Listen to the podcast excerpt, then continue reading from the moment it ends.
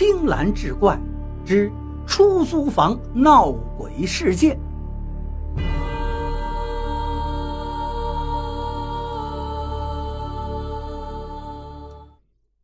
开学之后这一个多月还算平稳，但大概到了十月中旬，又开始出问题了。十月中旬考了一次，珊珊考得还不错，但我的成绩太不理想。成绩不好倒在其次，我还发现我父母之间的关系出现了裂缝。说的严重一点，两个人已经到了离婚的边缘。我父亲出轨的事情被母亲发现了，他整宿整宿的睡不着觉。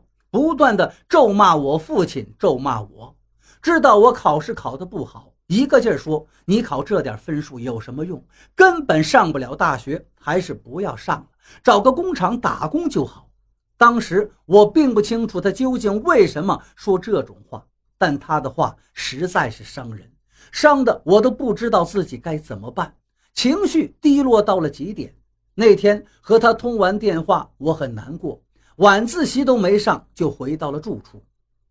上次高考失利带来的委屈，现在复读带来的压力，加上父母亲关系的紧张和咒骂，让我难过到了极点，捂着被子哭了好久。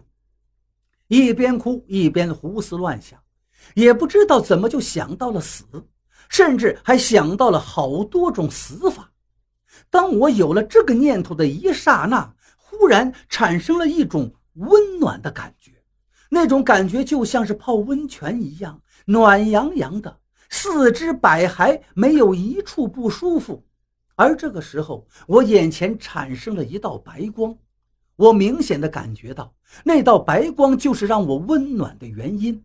就在这时，白光中伸出来一只手，那只手又白又暖，拉着我好舒服啊！我不自觉的就站了起来，要跟他一起走。当时的一刹那，我觉得有一点不对劲，但是又想不出来哪儿不对。就在我犹豫不决的时候，耳边突然响起一阵急促的电话铃。听到电话铃声的一瞬间，我清醒过来，却发现自己不知道什么时候已经顺着楼梯到了四楼，现在正往五楼走呢。电话是我妈打来的。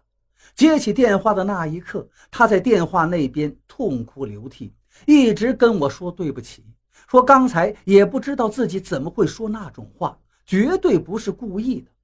听了她的话，我的眼泪也落了下来。那天我们娘俩在电话里聊了很多，都是我们以前不曾聊过的。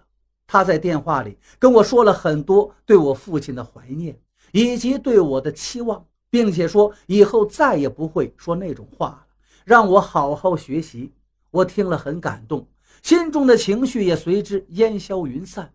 挂了电话，我才想起来，刚才怎么就莫名其妙的上了四楼呢？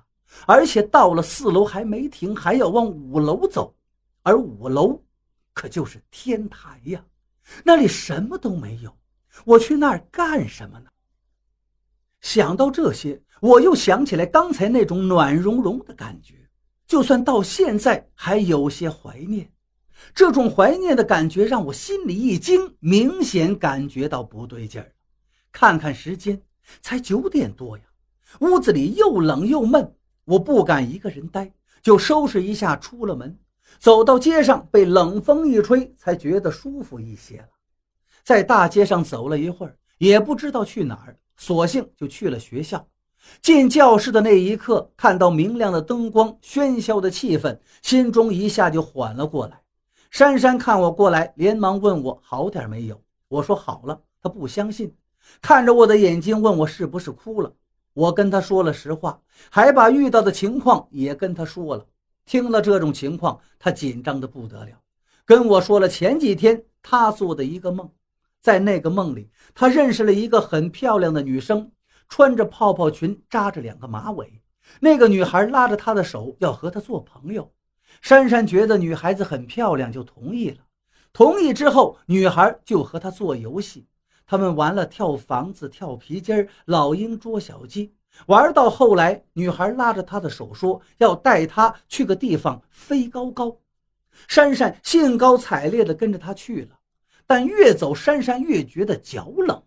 就那么一瞬间，他醒了过来。这时候他才发现自己不知道什么时候已经走到客厅里，光着脚站在地上，伸手正要去拉门呢。说到这件事情之后，我禁不住身后发冷，连问他应该怎么办呀。珊珊比我果断，说什么都不回去住了。那天晚上，她去了她小姨家，本来也要拉着我一同去，可是我不好意思。珊珊好说歹说也没劝住我，就一个人走了。其实我也是不敢回去的。晚自习之后，教室里都没人了，我也不愿意走。但最后老师来撵人，我才没办法，磨磨蹭蹭又回到了住处。珊珊在的时候，我还不怎么害怕。现在珊珊不在，就剩我一个人，又加上刚才出现的情况，我不害怕，那是不可能的。